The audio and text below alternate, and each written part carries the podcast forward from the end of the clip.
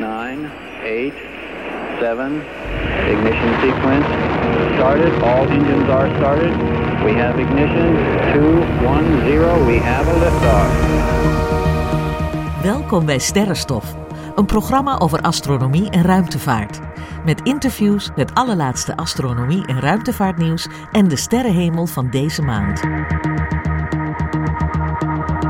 Presentatie Anko van Hal. Hartelijk welkom iedereen. Ontzettend leuk dat je weer luistert naar Sterrenstof. Live vanuit het Allerpiezen in Hartje Amsterdam. In aflevering 31 gaan we praten met onze hoofdgast Govert Schilling. Hij is wetenschapsjournalist op het gebied van sterrenkunde. Govert viert dit najaar dat zijn bekende handboek in sterrenkunde alweer 20 jaar in druk is. En net opnieuw is uitgekomen in een herziene 2023 editie. En daarom gaan we hem in het zonnetje zetten bij Sterrenstof. En dit alles doen we samen met onze eigen Sterrenstof sidekicks Abe en Irene. Ook in deze uitzending natuurlijk onze vaste rubrieken: de vraag van de luisteraar, astronomie en ruimtevaartnieuws in het kort, de filmtips van Abe en de sterrenhemel van de maand november 2023.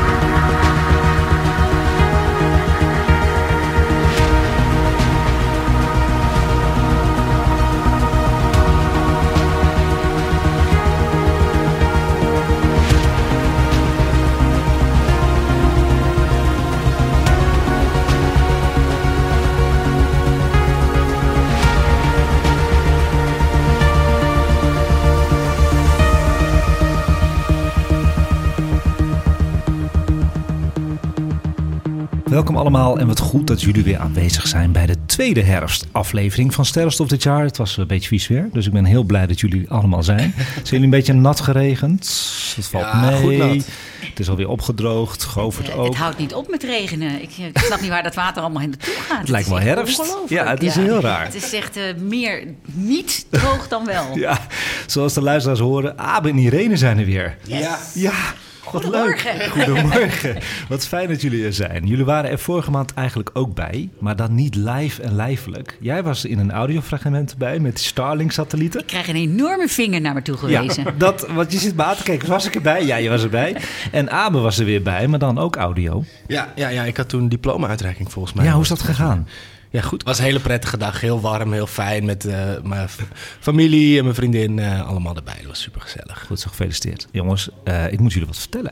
Oh jee. Het moet, ja, dat vinden ze altijd heel spannend. Het moet gezegd, want eh, successen moet je vieren, dat weet je van mij. En het is een feestje waard. Er hebben namelijk op dit moment nog nooit zoveel mensen geluisterd, niet zenuwachtig worden, naar onze Sterrenstof podcast. De absolute aantallen heb ik binnen, maar ga ik jullie niet vermelden. Want daar, daar ga je... dat ook gewoon maar zo... eh, Nee, daar ga je zenuwachtig nee, daar ga je zenuwachtig van worden. Dat gaan we niet doen. Maar in het buitenland zijn we ook definitief doorgebroken. Moet ik Engels spreken zo meteen? Ehm, nee, wat ik je ga vertellen moet je opletten. Chinees, Japans graag. Ja, dat wel graag. Want we hebben zelfs de nummer 1 positie behaald. 7000 kilometer hier vandaan. En op de bovenwindse eilanden. Dat zijn de Wat leuk. kleine Antillen. Wat Nou. leuk zeg. Dat is echt wel eh, heel Anko, bijzonder. gefeliciteerd. Ja, jullie ook gefeliciteerd En hartelijk allemaal. dank voor het luisteren allemaal. Ja, bij deze. Dat was boven de Volkskrant eh, podcast en boven TED Talks. Dus dat zegt wel wat. Dit gebeurde op 4 oktober in de week van de release van Sterrenstof 30. Nou, nogmaals gefeliciteerd Team Sterrenstof. En dankjewel luisteraars dus uit Saba, Sint Eustatius, Sint Maarten, Antigua en Barbuda. En bij een feestje horen cadeautjes. Dus hierbij een kleine Sterrenstof goodiebag als aandenken van deze prestatie. Zo. Nou, wat heerlijk. Nou, de goodiebag is uitgedeeld. En ehm, ja, er zit in een... eh, Dankjewel. Een, een, een eclipsebril. En er zit een souvenir in van mijn eclipsreis van eh, vorige afgelopen maand. Daar gaan we het zo meteen over hebben. En die Ja. is van Utah. En eh Govert is ook geweest. Ja, En jij bent, jij bent eh, ver weg geweest, we zijn hè, ver weg geweest. We gaan het er zo lekker over Oh, hebben. Ook samen met Govert. Govert is ook geweest. Ha, dat heb ik gehoord van Govert. Dat is leuk, dat is leuk. Er zit ook een, eh een sterrenstof chocola in. Ik gewoon. zag het. Ja. Superleuk, Anko. En een goede, dank. een goede sterrenstofpen. Dat is een mooie Ja. Die is goed gelukt. Bij deze, alsjeblieft jongens. Dankjewel. En ook aan tafel natuurlijk, we vergeten jou natuurlijk helemaal niet, onze hoofdgast van deze maand, Govert Schilling. En Govert, ik heb toch wel een tijdje achter je aangezeten. Hoe bedoel je? Nou, ik heb het allemaal via je bureau gedaan, dus eh, via Hanna. Ja. En eh, lieve Hanna heeft mij eh, steeds Van gemaild. de uitgeverij dat, Zeker van de uitgeverij. En zij ehm, had een mooi persbericht gestuurd Ja. over je nieuwe boeken via Amsterdam FM. Aha. Dat is naar mij toegekomen, want ik werk voor Amsterdam FM. En jij hebt helemaal niet gemerkt hoe wij ons best hebben gedaan om jou hier te krijgen. En jij hebt zelfs je best gedaan om hier te komen, want je kon Ja, het is volgens mij helemaal niet zo moeilijk om mij in een podcast te krijgen. het is gewoon een kwestie van vragen en dan kom ik. Nou, het is was een beetje een probleem met vandaag, maar ik heb Ja. wat eh, dingen in de agenda kunnen schuiven. Dus eh die En dat ben ik. Waardeer ik enorm. Welkom. Superleuk dat je er bent. Ja, dank je. Ik heb twee jaar geleden jou gemaild. En ik ben toen Sterrenstof begonnen met een pilot. En dat Aha. was midden in de coronatijd. En dat moest ik allemaal telefonisch doen. Dus ik had Ja. jou gevraagd of jij in mijn eerste Sterrenstof uitzending, weet jij het nog? Kun je nog iets herinneren? Nee, ik moet heel eerlijk zeggen, ik krijg zoveel van dat soort Dat dacht ik al. doe heel veel verschillende dingen, dus het spijt me heel erg. Het maakt niet Als uit. je, als je even een mooie anekdote vertelt daarover, dan de weet ik anekdote was weer, maar- dat jij tegen mij zei: Ja, ik doe het, maar ik hou niet van podcasten. Oh, Dus dat klopte wel. ja, dat klopt wel. Nee, Hij ik zei- hou wel van podcasts, maar ik luister er zelf je nooit luistert naar. nooit naar. Ik vind podcasts geweldige dingen. Ik vind Ja. Hmm. het prachtig wat jullie hier doen. En ik weet dat er duizenden mensen zijn die hier, zelfs op de bovenwindse eilanden, Ja. die hiervan van genieten. Maar ja, ik heb geen talent voor podcasts luisteren. Ik ben daar, eh, ja, zit niet in mij. Jij zit bij Podimo, hè? Met je podcast. Ja, dat weet ik niet eens. Dat weet je geen eens. Nee. Ik luister dus wel eens naar jouw podcast. En wat leuke is, als jouw uitzending is geweest, weet je wie er dan wordt voorgesteld? Sterrenstof. Ah, Dus ik vind dat eh, applaus voor nou, Podimo. mooi. Dankjewel. dus we versterken elkaar een beetje. We versterken elkaar, eh, Goed. Govert. Hartstikke leuk. Het viel me op dat we nog meer dingen gemeen hebben. Daar hebben we net al een beetje over gehad. Ja. We hebben samen zijn we gestart bij de JWG. Ja, dat was toch een geweldige tijd. Dat is toch een Ja, jij fantastische vast tijd. pas Wat toen ik er alweer weg was. De JWG, dat staat voor de Jongerenwerkgroep. En dat was de jeugdafdeling van de Nederlandse Vereniging voor Weer en Sterrenkunde. En die JWG is als afkorting blijven voortbestaan. En die club bestaat nog steeds. Nog en steeds. het was, ja, ik, ik was daar in de jaren 70 heel actief in. Ik zat in het hoofdbestuur, in het afdelingsbestuur, in de kampgroep. Ik deed de eindredactie van het tijdschrift. Ik deed eigenlijk alles een beetje. Samen met een paar andere hele actieve JWG'ers waar ik van sommigen nog steeds contact mee heb. Ook allemaal hoogbejaard inmiddels. Dat was geweldig. Ja, want was die- leuk hè? Ja, want die afdelingen die werden dan gerund door, door de oudere JWG'ers. Maar die waren 16, 17, 18. En die, die eh, maakten dan programma's voor de jochies en meisjes van 8, 9, 10 Mm. jaar. En er was een afdeling, bloeide helemaal op. En dan na een tijdje ging die leiding van die afdeling... die waren klaar met de middelbare school. Die gingen studeren door heel Nederland. Hup, donderde de hele afdeling weer in elkaar. En zo waren we de hele tijd bezig om die club een beetje... eh, ja, gaande te Gaan houden. het houden. En het gebeurt nog steeds op die manier. Ja, die, hij is er nog steeds. Dus iedereen die kinderen kent, eigen kinderen, buurjongens of meisjes, neefjes of nichtjes, die sterrenkunde leuk vinden, ga naar www.sterrenkunde.nl en dan vind je de informatie over de jongerenwerkgroep. En het is de allerleukste club voor sterrenkunde in Nederland. Zeker weten. En ik eh, krijg nog steeds af en toe de Universum eh thuis gestuurd. Ja, Universum was het blad. Het, blad waar ik voor gewerkt heb.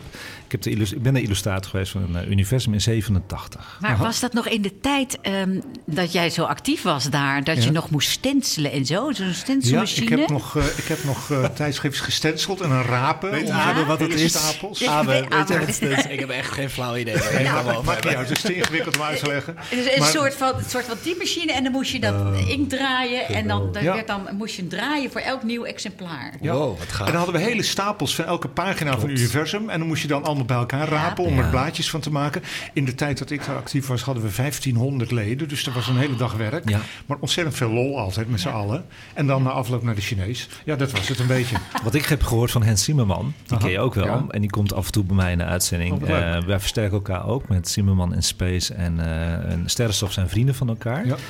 Hij vertelde mij dat jij heel goed macaroni kon maken op kamp. Klopt dat? Ben je een macaroni maker geweest of liegt hij? Want nou kunnen we dat uit de wereld Nou, helpen. Ik weet niet of, of ik daar nou echt begaafd in was. Hens, hoor. hoor je Maar- dat? macaroni van Govert Schilling. Maar op kampen hadden we natuurlijk eh, ja, zo'n 30 eh, deelnemers. Dus er waren hele grote pannen. En er moesten Ja. simpele maaltijden in bereid Dat worden. zal wel macaroni geweest zijn. Maar tot eh, welke leeftijd ben je jongere? Om, want ik ben 26, maar ik denk, nou, leuk. Ja, in de praktijk zijn mensen actief JWG-lid tot zo'n beetje een 18e, 19e. Oh ja, dan, dan, dat is wel mooi geweest. Maar ik ben nog steeds Bejaard lid. Ik ben nog steeds lid, eh, Abe. Want je moet die club natuurlijk blijven steunen. Ja, ik vind het nog steeds ja. leuk om dat tijdschrift iedere keer... en hetzelfde enthousiasme te proeven bij mensen die zo laat geboren zijn Ja. dat ze helemaal geen flauw idee meer hebben wie dat in de jaren 70 allemaal deden. Nee, dat is zo Eh, leuk. maar eh, ja, de club eh, gaat gewoon lekker door. We hebben nog iets wat we samen gemeen hebben. En dat is dat jij eigenlijk dit beroep doet, astronomie en ruimtevaart, eh, als autodidact. Ja, in die zin dat ik nooit een universitaire opleiding sterrenkunde heb Precies. gevolgd. Dus ik heb nooit eh, astronomie gestudeerd. En ja, als je dat niet in die zes jaar studie krijgt, dan moet je het jezelf bijbrengen. En dan duurt het wat langer. Ja. Maar ik heb een heleboel tijd achter de rug, dus eh, inmiddels heb ik het wel ingehaald. Hartstikke goed. Goed, we gaan jou in deze uitzending in het zonnetje zetten, Govert. Maar dat heb je al een beetje. Je hebt een, een lekkere espresso gekregen. Ja, een stuk taart zie ik red staan. Waar, is dat taart. aan te danken? Aan die eh jou. luisteraars eh, Nou ja, ja. record? Ja, ook. Zeker. Ik neem even een hapje. Ja, neem jij lekker een hapje. We gaan zo meteen dus je handboek in sterrenkunde gaan we ook even bespreken. Andere boeken heb je meegenomen. Maar eerst doen we de gebruikelijke vraag. Voor mijn sidekicks aan tafel, maar ook voor Govert. Govert mag zo ook een antwoord geven. Wat hebben jullie aan de hemel gezien van de afgelopen maand oktober? Wie wilde beginnen? Ehm, Pak de microfoon erbij. Oh, oh, oh. Pak je moment. Oh jee. Maar je bent druk geweest, dus ik ben heel benieuwd. Ja, ik ben heel druk geweest, maar dat neemt natuurlijk geen eh, per se ruimte weg om eh, als het donker is naar boven te kijken. Want ik ben vaak genoeg wakker als het donker is. Goed zo. Ik heb Jupiter gezien. Dat is altijd Ja, dat kan opvallend. niet missen natuurlijk. Nee, dat kan niet missen. Nou heb je een telescoopje gekregen van mij. Ik heb Ja. het idee dat je nog niet... Of heb je geprobeerd te Ik heb, kijken? hem, ik heb hem geprobeerd te kijken, maar ik heb dus... Nou, dat, toen was die meteor die aan de hemel was... Die komeet? Twee, maanden komeet die twee, twee maanden geleden aan de Ja, hemel was. ja. Toen lukte het niet. En, Die eh, was ook wel heel zwak hoor. Dat Vond was ik echt ook. heel moeilijk. Ja, nou, maar dat lag, toen ik het niet zag, dat lag niet aan het feit dat hij zwak was, maar dat ik die telescoop gewoon niet Oké. aan de praat kreeg. Nee. Dus daar wil ik met jou nog een keer naar kijken. en ja. ik heb het toen weer geprobeerd met Jupiter, maar dat is ook niet gelukt. Ik vind het wel dapper, eh, Abe, want ik weet uit ervaring, en dan hoor ik ook van andere mensen, een telescoop. Heel veel mensen denken van, goh, wat voor telescoop moet ik kopen? Ik vind het leuk. Ik zeg heel vaak tegen mensen, begin eens met een verrekijker. Dat is een handig instrument, dan snap je hoe die werkt. Telescopen zijn best ingewikkelde dingen. Je moet ze heel precies richten, je moet alles in beeld houden, je moet al die knopjes begrijpen. Ze zijn duur en het gebeurt zo vaak dat mensen een telescoop kopen... en dan na een paar teleurstellende ervaringen belandt hij op zolder... En dat vind ik zonde. Ja. Dus zeker bij kinderen, denk weer aan de JWG, zeg ik van eh, niks telescoop. eh, ga eerst eens eh, de hemel verkennen met blote oog, zoals we dat noemen. Of Ja. met een verrekijker. Ja, zeker. Maar daarna kun je altijd die stap nog eens nemen. Ja, dat is een hele goede van je. Want we hebben Jeroen hier van Ganymedes. Die ken je ook wel. ja. Heb je hier wel eens aan tafel gehad. Hè? En eh, dat is ook een sponsor van onze uitzending. Dat is heel leuk. Maar die vertelt ook eerlijk dat echt... hij wil geen telescoop verkopen als hij doorheeft dat mensen het Precies. niet gaan gebruiken. En hij heeft hele mooie verrekijkers in zijn vitrine Ja. staan. En die worden heel veel gekocht bij hem ook als begin. Dus wat Ja. jij zegt doet Jeroen eigenlijk Ja, ook. leuk. Leuk. En jij Irene? Ehm, nou ja, Jupiter dus. En inderdaad niet te missen. Maar ik, ja, met een verrekijker kan ik toch elke keer ook weer opnieuw genieten van elke fase van de maan. Ja, prachtig. En eh, zeker als het dan zo'n hele dag bewolkt is geweest en het trekt s'avonds open. Oh, dat vind ik zo fijn. Oh, heerlijk. Dan word je, eigenlijk word je daar heel rustig van, volgens mij. ja en, en, en dan merk je ook weer wat er dan weer achter die wolken zit. En dat, je, dat is ook weer hoopvol van, ja, toch weer eh, dat je connected met het hele universum. Ja, Ja, mooi. die, die maan doet dat goed. Ja. Een maan doet het goed. Daarbij hebben we afgelopen maand eh, samen wat meegemaakt ook. Ja, Ja. we hebben samen wat meegemaakt, Anko. Nou Irene en ik benieuwd. hebben... Nou Ja, word ik dat, benieuwd. dat, dat, dat wordt heel benieuwd van. Dat was heel leuk. Vertel maar, Irene. En nou, wij hebben ons ingedrongen op de open dag van de ESA. Ah, oké. Ingedrongen. Ja, nou ja, je moest daar eh, kaartjes voor bestellen. En die, dat was natuurlijk heel gauw was het vol. En gelukkig hadden wij connecties. Goed zo. Eh, dat en, heb je wel eh, nodig gehad. Ja, Ja. en we hebben een fantastische dag gehad. Mogen we onze connectie noemen? Ja, natuurlijk, want die is ook te gast geweest. Ja, Philip van de ESA. Aha, ja. Die ken jij wel Ja, qua naam. Aardige man. eh, sta- eh, zit achter de robotarm. Ja. Ja, heeft van ook het ISS. uitgelegd en zo. Die was uitgelegd. daar ook. En Ja, en hij is ons gaan rondleiden op het terrein van de ESA. Ik wist niet dat het zo groot was. Het zeg. was giga Oh, groot. mijn god. Ik had de verkeerde schoenen aan. Ik ook. vertellen. Ik had wel pijn in mijn voeten. We waren, we waren heel moe toen we terugreden, maar voldaan. Ja. Eh, het is de grootste vestiging van die Europese ruimtevaartorganisatie in heel Europa. hè. Oh ja, Ze hebben vestigingen in alle aangesloten landen. Hoofdkantoor in Parijs is eigenlijk heel klein. Op andere plaatsen zitten vluchtleidingscentra, communicatiecentra. Maar het technologisch centrum in Noordwijk is by far de grootste ESA-vestiging. Ja, dat hebben we ook wel gemerkt. Ja. Ongelooflijk. En, en al die verschillende gebouwen. En iedereen heeft, ja, het is gigantisch. En ze hadden er ook echt ontzettend leuk werk van gemaakt. Er, was, er, er was van alles te doen, eh, heel uiteenlopend. Maar ook kleurplaatjes voor kinderen met Ja. stempeltjes. En t-shirtjes en plaatjes en dingetjes. Wat ontzettend leuk is, dat ze een start zijn be- begonnen. Ze zijn gestart met een project dat een jaar gaat duren... Mhm. om jonge mensen eh, te enthousiasmeren basisscholen, middelbare scholen, universiteiten, HBO's, MBO's, om die allemaal te betrekken bij eh sterrenkunde, Ja. eh, ruimtevaart en van alles en nog wat. En je mag je ideeën inbrengen, Je mag je ideeën inbrengen. Dus als je daar meer over wil weten, ga naar de website van ESA. En André Kuipers is degene die daar de voortrekker van Ja. is. Jazeker. En over André gesproken. Philip heeft eh, ons voorgesteld aan wat bobo's. Hij heeft geregeld dat ik op de foto ging. Nou, ik doe geen foto's van mezelf. Dat vind ik een hel, een selfie. Maar ik had het er wel voor over met André Kuipers samen. Dat hebben we gedaan. En André is echt een hele lieve gast. Ja. Hij zegt, dan moeten we toch maar regelen. Ik vroeg het geen eens eh, dat ik bij jou op bezoek kom. Aha. Nou, dat is natuurlijk mijn grootste wens. En eh, hij heeft toegezegd, in 2024 komt Nou, hij. Yes, naar. Sterrenstof. Hoe vind je dat, Abe? Dat is wel een. eh Blijf je nog even waard, zitten? hoor. Ja, zeker. Abe blijft nu zitten, luisteraars. Ja.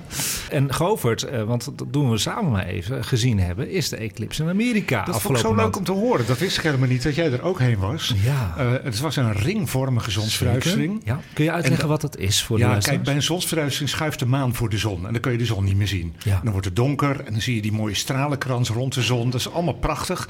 Maar de maan die staat niet altijd even ver van de aarde. Mhm. En afgelopen eh, 14 oktober stond de maan wel precies voor de zon. Ja. Maar ook een beetje verder weg dan gemiddeld. Dus die maan die was wat kleiner. Ja. En dan kon hij de zon niet helemaal afdekken. Dus dan zie je hem voor de zon schuiven. Hap uit de zon, grotere hap. En na een tijdje denk je, jongens die maan is te klein, dat gaat niet lukken. Ja. En dan ontstaat er een ringetje van licht wat overblijft. Ja.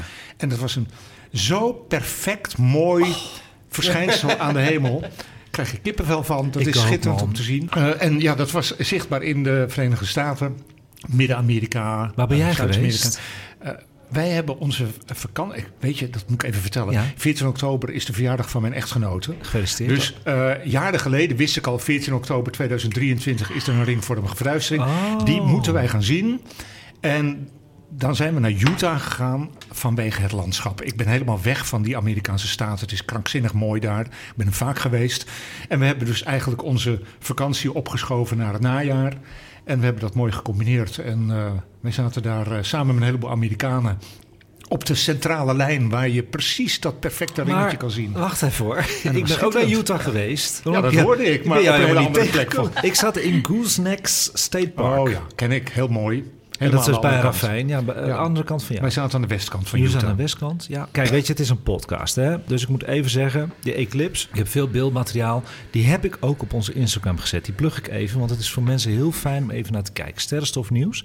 Kijk even naar de, het moment dat het totaal wordt, de zonsverduistering. En dan zie je ook, dat is heel mooi, hè? je ziet die, die bogen hè? Ja. Die van de zon zie je zo naar elkaar Ja, toe komen. precies. Dat is En, mooi. En Nou, die heb ik op sluit die ring zich, dat is perfect. Nou, die heb ik erop gezet als real-time video Goed. op Sterrenstof Nieuws. Ja. Laat ik zo meteen na de uitzending ook even zien.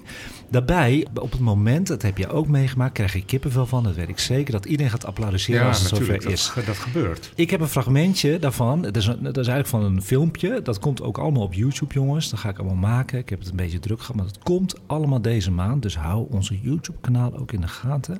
Maar er is ook geluid van. En dan zeg ik wel vier keer wauw. Heel normaal. Heel normaal, Vind ik toch? niet gek. Oké, nou laat me horen, Erik.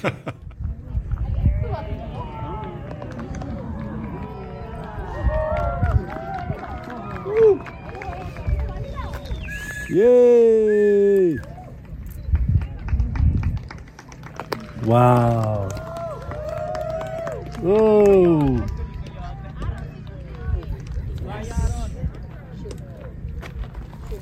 En ook Venus staat er nu rechts. Volgens mij kun je er niets met de camera, misschien wel. Venus is ook te zien. Wauw.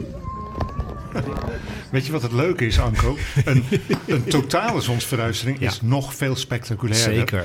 Eh, dat, dat moet echt iedereen minstens één keer in zijn leven een keer meemaken. Ja. En dan heb je ook vaak de reactie. Hè? Mensen gaan klappen en schreeuwen en Ja. klaksoneren. En er zijn eh, hele, eh, ja, zeg maar...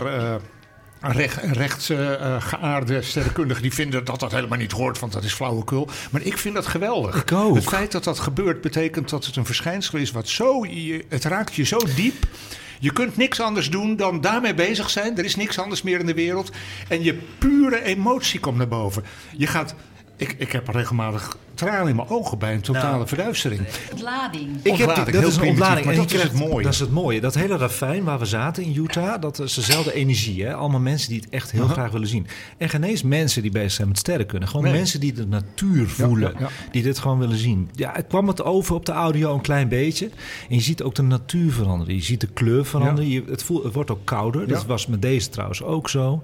En het is een klein beetje donkerder. En we zagen Venus verschijnen Ja. midden op de dag. Ja, ja, ja. Dat is natuurlijk ook wel heel vet. En de natuur wordt stil. Ja. En de natuur En gaat... het, dus het wordt, het, Ja. het- alles kruipt in elkaar en voelt de natuur. Ja. Vogeltjes ge- Maar dat vind ik het mooie van een zonsverduistering. Ja. Zeker van een totale. Kijk, een vulkaanuitbarsting is ook indrukwekkend. Ja. Maar die gebeurt in een bepaalde richting. Als je omdraait, dan zie je hem niet. Ja. Maar een zonsverduistering... Die neemt alles in beslag. Alles om je heen Mhm. eh, reageert. Je kunt er niet omheen. En je kunt tijdens die paar minuten van zo'n eclipse... kun je met niks anders bezig zijn dan dat. Het is, het is een alles overweldigend verschijnsel. En als nou mensen denken van... ja, maar dan moet ik er helemaal voor naar de andere kant van de wereld. Hoeft niet. Zet in je agenda 12 augustus 2026. Duurt minder dan drie jaar. Midden in de zomervakantie, dan stap je in je auto, je rijdt naar Noord-Spanje en je ziet een totale zonsverduistering van een paar minuten. Zullen we met z'n allen gaan? Met, ja, laten we doen. Dan laten we, Sterrenstof vanuit Spanje. En als jij dan de macaroni maakt, dan ben ik weer helemaal blij. Ja, Maar je kunt je ook voorstellen Ja. dat vroeger, toen mensen Ja, natuurlijk joh, niet wisten wat er gebeurde, Ja. dat iedereen dacht dat de wereld op dat moment verging. Ja. Bij zo'n zonsverduistering. ehm, doet dat ook iets geks met eh, de schaduw van alles eh, wat op het land Ja, is? dat is grappig. Want als, kijk, de zon die heeft een bepaalde afmeting. Dat is Ja. een lichtbron wat geen puntje is, maar een bolletje. Ja, lucht. precies. En daardoor zijn schaduwen, eh, gewoon als je overdag thuis kijkt, zijn schaduwen nooit heel erg scherp. Die zijn een Nee. beetje wazig. Omdat dat zonlicht over een bepaalde afmeting komt. Maar bij een zonsverduistering, zeker bij een, eh, eh, bij een totale, aan het laatste moment is het, het zonnetje wat nog over is, is heel klein. En dan wordt het een puntbron. En dan krijg je hele scherpe schaduwen. Bij die ringvormige heb je dat iets minder sterk, maar bij een totale eclipse is dat heel Het opvallend. was niet dat er ineens iets heel trippies gebeurde of zo. Nee, het, is, het gaat allemaal geleidelijk. Oké. Maar je, ja, je hebt, er is te veel om op te letten. Ja, Daar- ja, ja, daarom moet je ook iedere keer opnieuw. Want mensen vragen mij wel eens van... eh God, dan heb je al zoveel zonsverduisteringen gezien. Gaat het nou nooit vervelen? En dat vind ik zo'n rare vraag. Want dan denk ik, als je aan het strand woont... en er is een mooie zonsondergang... zeg je toch ook niet... ja, dat heb ik al tien keer gezien. Nee. Je- en dit is veel spectaculairder dan een zonsondergang. Nou, dus die moet je iedere keer weer zien. Sterker nog, Govert, wij zijn eclipse chasers geworden. Jij en ik Ja? natuurlijk. Wij, wij gaan alle zonsverduisteringen nu langs. Elton en ik. We gaan volgend jaar naar Texas in april. Nou, gaan we elkaar daar weer zien, Anko. Waar ga jij naartoe in Texas? Ik zit met een groep Nederlandse toeristen in Fredericksburg. Oké.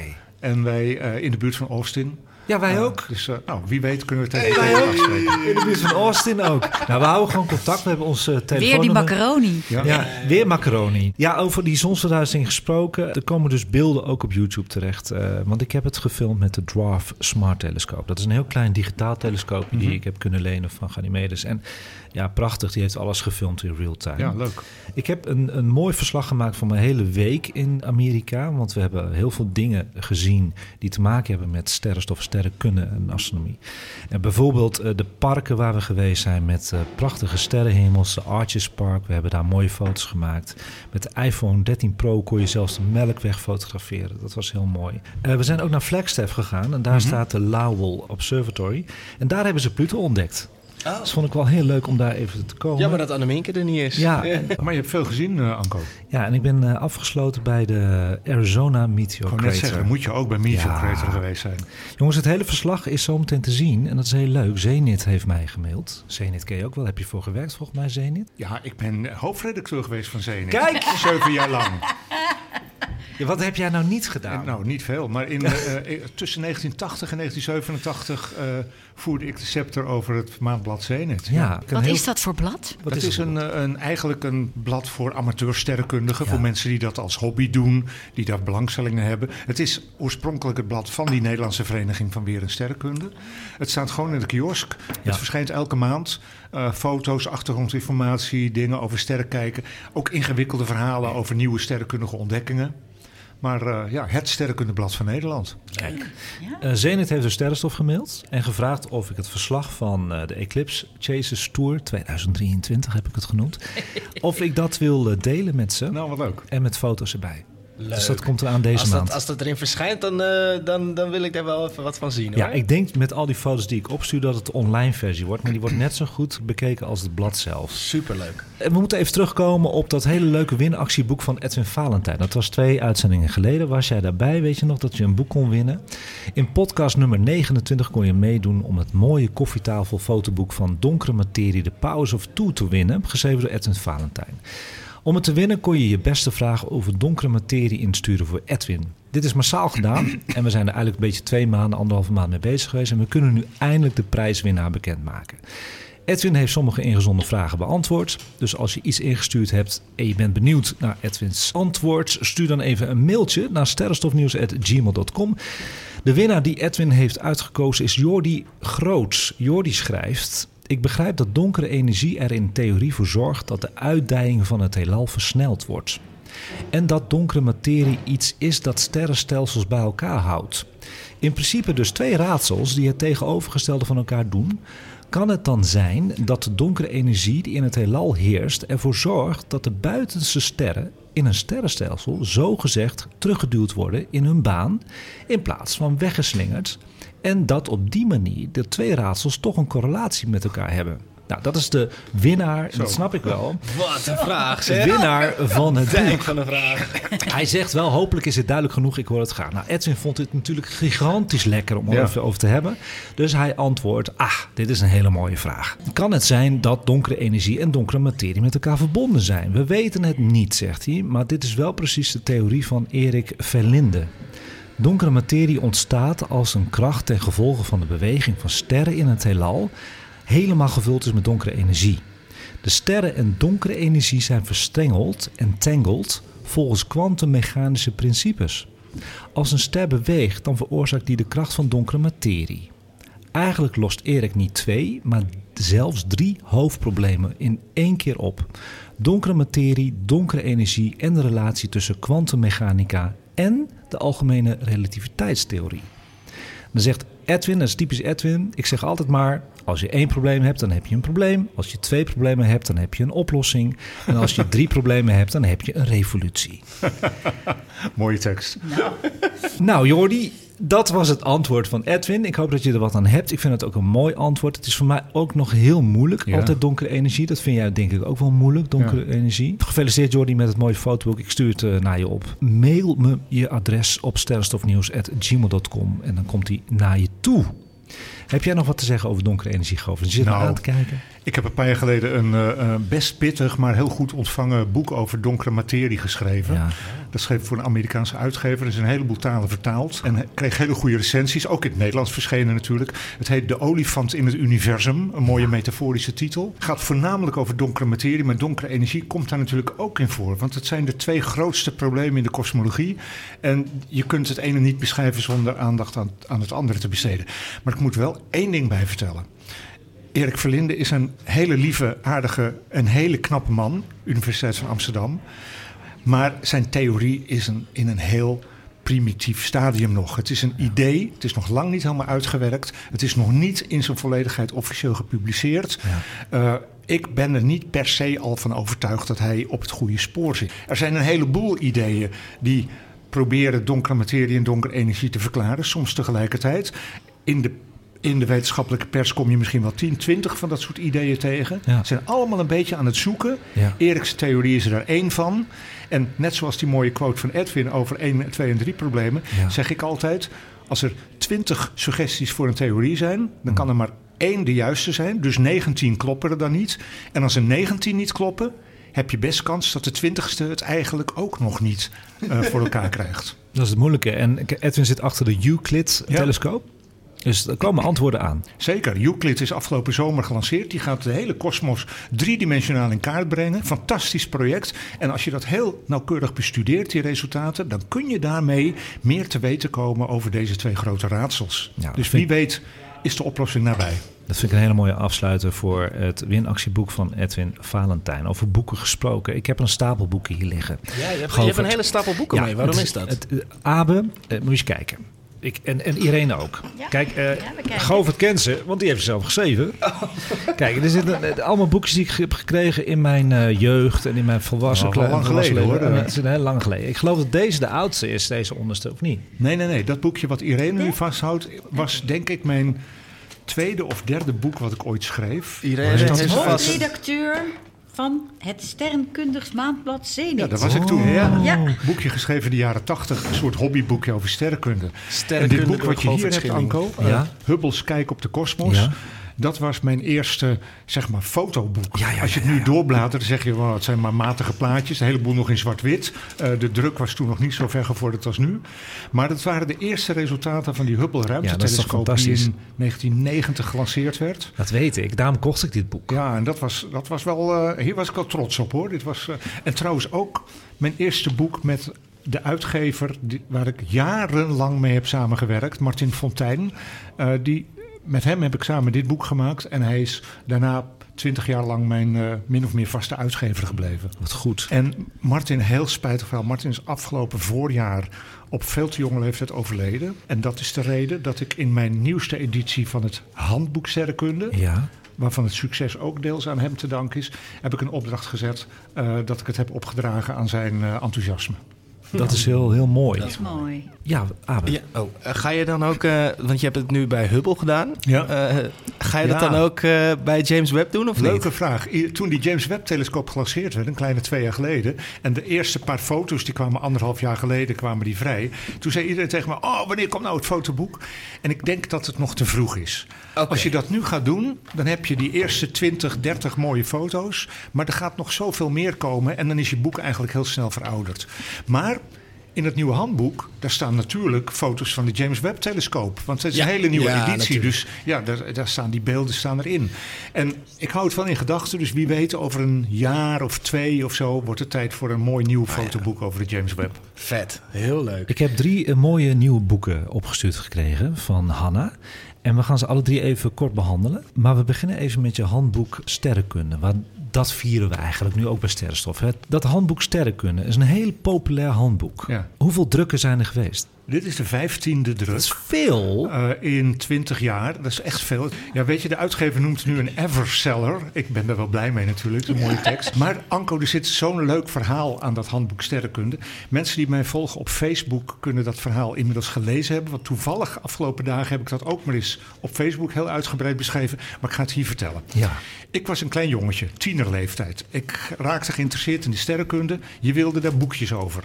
Er was toen een boek, jij kent het misschien nog van naam.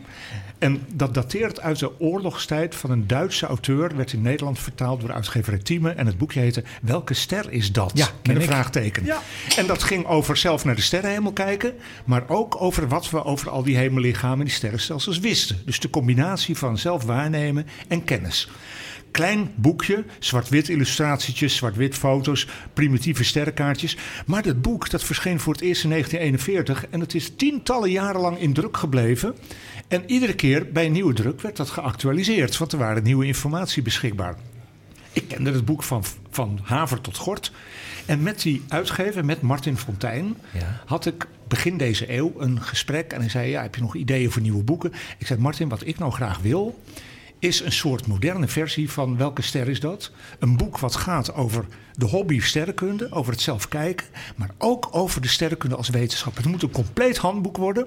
En dan zei ik tegen hem, ik raakte helemaal enthousiast, dan zei ik tegen hem, als het dan uitverkocht is, dan doen we een nieuwe druk en dan ga ik nieuwe foto's en nieuwe informatie. Dan blijven we dat iedere keer updaten en dan blijft dat heel lang in druk. En toen begon hij een beetje te lachen. Hij zei: Ja, dat wil elke auteur wel. Dat gaat zomaar niet. Maar we, kunnen kijken wat er gebeurt. Hij was enthousiast. Hij, had, hij, hij geloofde daarin. En dat is dus gelukt met dit handboek. En elke keer als de oplage uitverkocht dreigt te raken, dan loop ik er door. En dan ga ik kijken, hey, hier is nieuwe informatie over. Daar is een nieuwe foto. Dus ik, het wordt iedere keer geüpdate. En nu bestaat het 20 jaar. Dus met de uitgever dachten we, er moet een jubileumeditie komen. De vormgeving is helemaal van uh, herzien. Het is helemaal opgefrist. Ik heb het helemaal uitgebreid doorgenomen. Het is weer helemaal up-to-date. Nieuwe foto's van de James Webb-telescoop. En het allerleukste, ik ben heel trots op, dus ik mag ik zie het, ook aan, joh, jongens. We zien het hoor. het allerleukste is, er gaat eindelijk volgend voorjaar een Engelstalige versie van dit handboek komen. Is dat de eerste keer voor je of niet? Uh, nou, niet van boeken. Er zijn heel veel boeken van mij in Amerika vertaald? verschenen. Ja? En elders. Maar dit handboek, dat, ja, ik, al zo lang denk ik, dat moet toch Engels. En dat gaat nu eindelijk gebeuren. Wat geweldig. En weet je hoe ze het, welke titels hebben gekozen Nou. in Amerika? The Astronomy Handbook. Niet zomaar een handboek, maar het sterrenkunde handboek. Nou, dat is Maar toch dat geweldig? is Ja. geweldig. En Ja, dat ik, is dit boek. Ja, Ja, dat is blader dat hem eens door. De Ja, vormgeving, ik ben zelf natuurlijk grafisch Ja. ontwerper geweest. De vormgeving is mega goed. Het is precies wat ik zou willen. Met heel veel kleuren. Ja. Dat wordt het veel overzichtelijker van. Het is echt mega mooi. En niet om het boek nou per se te pluggen. Ik heb het je wel beloofd, dat doen we natuurlijk ook. Maar het is echt een mooi boek. Ik moet eerlijk zeggen, want het is zo mooi vormgegeven. Ik vind het ook voor kinderen. Ja, ik denk dat eh, als je belangstelling voor het onderwerp hebt, dan kun je dit boek heel goed aan vanaf een jaar of twaalf. Zeker. Of zo. Zeker. En wat ik zo mooi vind, eh, ik doe dit najaar ook weer. Ik geef op een aantal plaatsen in Nederland een, een collegereeks stoomcursus sterrenkunde. En dat doe Ja. ik aan de hand van dit handboek. Ja. Maar er zijn heel veel publieksterrenwachten en verenigingen die ook cursussen doen. Dus als je daar belangstelling voor hebt als luisteraar, moet je daar maar eens aan zoeken. Dan kun je een cursus sterrenkunde doen. En heel veel van die organisaties gebruiken dit als cursusboek. Nou, Want ja, het, alles staat erin. het is eigenlijk een soort, soort eh, fundament vanuit waar je op kan bouwen als je... Ja, dat denk ik wel. Ja. Heel nice. En je zou eh, nu alle experts aankunnen met die, met die Engelse... Ja, nou, de Alle Engelse experts editie in verschijnt in, eh, verschijnt in mei volgend jaar. Ik ben er heel erg blij mee. ja, nou, ik vind Heel het fantastisch. Echt een schitterend boek. Ik denk, het is een heel mooi kerstcadeau. Ja, Ja, zeker wel. dat is het zeker. Ik ga deze op mijn tafel in mijn nieuwe huis zetten hoor. Het is mooi, hè? Ja. Je bent vanaf 1985 bezig met boeken schrijven. Ja, eind 85 verscheen mijn eerste boek. Ik werkte bij het, eh, eh, het planetarium in Amsterdam. Dat zit tegenwoordig bij de dierentuin Artis. Ja. Dat zat toen in Amsterdam Zuidoost. Hoe heette dat het, toen ook alweer? Het uh, Zeis Planetarium. Zeis, ja. Eh, en de komeet Halley, de beroemdste komeet van allemaal, die kwam er toen aan. Die was in 1986, zou die zichtbaar worden. En ik dacht, ja, daar moeten we toch iets mee doen. We moeten een boek over die komeet schrijven om dat te enthousiasmeren. was mijn allereerste idee voor een boek. Ik was nog piepjong. En de uitgever met wie ik toen contact had, die zei: Ja, dat is wel leuk, maar dat is wel een beetje een klein onderwerp. Eh, er zijn zoveel leuke onderwerpen. Ja. Kun je niet. eh, een, een soort verzameling doen. Ja. En toen hebben we een boek eh, gemaakt. Dat heette Blik op Oneindig. Ja. grappige titel natuurlijk. Eh, maar de belangrijkste, de meest fascinerende onderwerpen uit de sterrenkunde. Dus alles kwam er meteen aan bod. Komeet Halley, maar ook buitenaards leven, zwarte gaten, de oerknal. Ja. En, eh, was Meteen lekker, lekkere stof. boek. Ja, was je eerste boek. Weet jij eh, uit je hoofd hoeveel boeken je hebt geschreven? Ja, dat vind ik altijd een rare vraag. Want dat, dan lijkt het alsof ik een beetje begin te pochen. Maar ik doe al Nee, hoor. tientallen jaren lang doe ik niks anders. Ja. En dan tik dat aan. Op mijn website kun je het zien. Maar het, Ik heb het eh, geteld hoor. ja. Wikipedia heeft er ook iets over. 47 boeken. Nee, of veel meer. Ja. En waarom heeft Wikipedia maar 47? Omdat Wikipedia niet, Je moet je spoort niet niet. altijd geloven. Dan weten we dat. Luisteraars, niet naar Wikipedia. Nee, ik zit, eh, als ik echt alles meetel, zit het boven de 90. Dus ik hoop binnenkort, ik hoop binnenkort de 100 te halen. Ja, Jeetje, dat is twee per jaar. Of zo, twee Ja, of drie per ja. jaar. Ja, Ja, dat klopt. o- o- even dat gezegd hebbende. Oh, oh. Dit jaar eh, komen er dus drie boeken, of zijn er drie boeken van je uitgekomen. Eh, Ja. ja, zeker wel. We hebben op ja. tafel hebben we dus Ja. jaarboek sterrenkunde. Ja, dat jaarboek dat verschijnt eigenlijk ook al sinds 2003. De eerste editie verschijnt tegelijk met de eerste editie van het handboek. Ja. En dat is een, een, een soort sterrengids voor beginners. Ja. Er is van die Nederlandse Vereniging voor Weer en Sterrenkunde is er een officiële sterrengids. Heel uitgebreid boekwerk met alle informatie over wat er is. Tabellen, formules, dingen. En veel mensen vinden dat een beetje intimiderend. Mhm. En toen dacht ik, we gaan een simpel boekje maken. Wat geschikt is voor mensen die nou, net beginnen met naar de sterrenhemel te kijken. En misschien een verrekijker pakken, maar eigenlijk het blote oog. Die niet precies weten waar ze Jupiter kunnen vinden. En dat jaarboekje verschijnt elk najaar. En dit jaarboek voor 2004, dat beschrijft dus met kaartjes en tips beschrijft het wat er allemaal komend jaar aan de sterrenhemel zichtbaar is. Heel simpel dingetje. Ja, want dat jaarboek Sterrenkunde, dat krijgen we inderdaad van Zenit. Krijgen we dat Mhm. opgestuurd elk jaar. Sterrenstof is daar heel blij mee. Dat krijgen we en dat eh, promoten we ook. Dat is een heel mooi dik jaarboek. Dat krijgen jullie ook altijd. Dat is die Ja, sterrengids. Heel nice. Deze, dat is echt een Gebruiken heel... we ook nog steeds. Gebruiken we nog steeds. Maar er is inderdaad vrij... Nou, heel erg uitgebreid en dat kan intimiderend zijn. De Govert, die legt het heel goed uit. En gewoon in de winkel of te bestellen hoor. per... Overal overal eh, Oké. te krijgen. Ja. Dus dat is het jaarboek Sterrenkunde. Mooi voor beginners, even onthouden. Dan heb je nog een boek uitgebracht. Dat is met Huub Eggen samen. En dat heet Hemel en Aarde.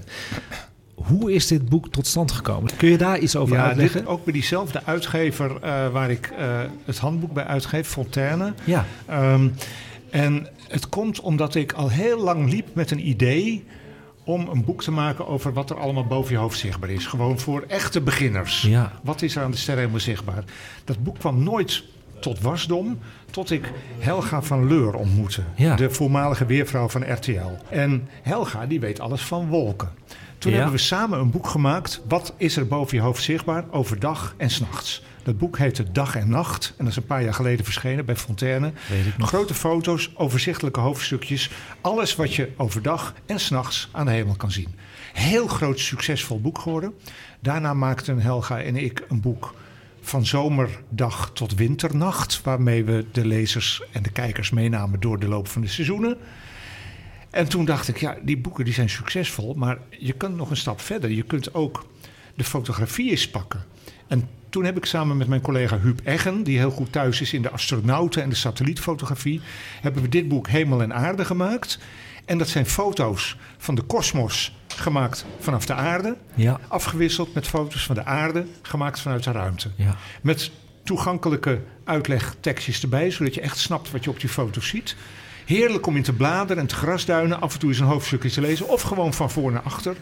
En eh, ja, het is een combinatie van wat wij allemaal weten over het universum en onze plaats en onze kleine aarde daarin. Nou, mooi uitgelegd. En je hebt het voor elkaar. Irene, die is even heel stil. Je zit stil, hè? Ja, alle Je tijd. zit heerlijk te bladeren. Je zit echt letterlijk lekker te bladeren Ja. in je boek. Hey, ik, heb, ik heb twee vragen. Want eh, wij zitten hier in de, aan tafel allemaal in, in, naar prachtige foto's te kijken in boeken. Maar mensen zitten hier natuurlijk naar te luisteren. Die kunnen dit niet zien. Is er een mogelijkheid om iets wat we hier bespreken zichtbaar te maken voor de luisteraar op Instagram of zo? Dat ze iets kunnen kijken.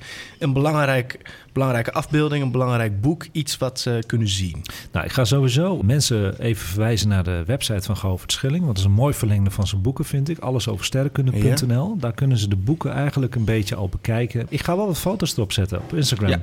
Oké, vind vind ik wel leuk om te doen. En er komen wat foto's aan. Krater op Mars, eh, Irene. Ja. Hele spectaculaire foto. Dat is een mooie Met foto. zeg. duinen op de bodem. En- Ja, heel gaaf. ja. En ehm, dan een vraag aan jou, Govert. Want ik hoor heel veel in jou, eh, in jou eh, wat je zegt, terugkomen toegankelijk. ja. Dus eh, het, het komt op mij over alsof jij ehm, het allemaal een beetje behapbaar wil maken. dat klopt. Is er ook iets waarin een specifiek onderwerp of een niche of iets Ja. waar jij op aangaat? Iets wat, eh, bijvoorbeeld, als ik over muziek Ja, praat, zijn er maar- dingen waar ik graag over praat. Maar zijn er ook dingen, weet ik veel, is er een bepaalde wetenschapstak? of een Zeker, bepaalde- zeker. Want, eh, want eh, de, de boeken die we nu hebben genoemd, die zijn bijna allemaal heel algemeen. Ja, precies, dat en dat is ik. natuurlijk leuk voor een beginner die een beetje eraan wil snuffelen. Maar eh, er zijn onderwerpen waar ik helemaal induik. Ik noemde eerder al dat boek over donkere materie. Dat is een heel pittig boek. Ja, ik probeer het behapbaar te maken. Maar als je het niet echt interessant vindt, dan haak je natuurlijk af. Dan ga je niet 300 pagina's over donkere materie lezen. Dus je moet het wel willen. Maar als je het wil, kun je het van voor tot achter goed volgen. En dat vind ik fascinerende onderwerpen. Dus ik heb in die zin een boek een keer over kosmologie in zijn algemeenheid geschreven. Over zwaartekrachtgolven. Heel nieuw thema in de sterrenkunde. Over eh, planeten bij andere sterren. Dat is het boek Tweeling Aarde. Dat is al een beetje oud. Eh, ligt voor je neus ook? Dus er zijn, eh, ja, ik vind het heel erg leuk om, om in een onderwerp te duiken. En iedere keer denk ik dan van, ja, wat wordt mijn volgende onderwerp? En dat begin je dan een beetje zelf aan te snuffelen. En dan begint zo'n boek in je hoofd een beetje vorm te krijgen. En dan zeg je, ja, dit gaan we doen. Je gaat een afspraak maken met een uitgever, je duikt erin, je gaat mensen interviewen, plekken opzoeken, congressen bezoeken, materiaal verzamelen en dan lekker tikken. En dan eh, eh, is er weer zo'n nieuw boek. Leuk, Zo gaat dat. heel gaaf. Dit wordt een extra lange uitzending en ik denk dat mensen dat heerlijk vinden. Ja, dat Want denk ik ook. mensen vragen me de hele tijd, doe je twee keer per maand Anko, de podcast? Nee, dat is heel veel werk, hè? een talkshow eh, podcast organiseren. Maar dit is wel lekker voor de luisteraar, Ja. denk ik. Een beetje lange uitzending. Ik sluit even af met het hoofdonderwerp. Dat betekent niet dat we de uitzending afsluiten. Want we Ah. gaan zo meteen pauze houden. Dan gaan we even koffie doen. En dan gaan we naar de rubrieken, de vaste rubrieken. Dat vind je heel leuk, want ik weet zeker dat je mee wil praten. Je doet ook tv, hè? Eh, ja, Je hebt net een. In- eh, dit dit ja. jaar heb je Govert naar de kern van de aarde. Heb je een Ja, serie gedaan ja, op. NTR. ja. Hoe vond je dat om te doen? Eh, het was mijn derde tv-serie. Ja. En ik heb in het verleden, ik doe natuurlijk af en toe wel eens wat toelichtende informatie voor nieuws en achtergrondprogramma's waar ze. Ja, wil iemand even een duidelijk verhaal over een nieuwe ontdekking? Dus dat doe ik al heel lang. Ja. Maar al heel lang liep ik in mijn hoofd met het idee van...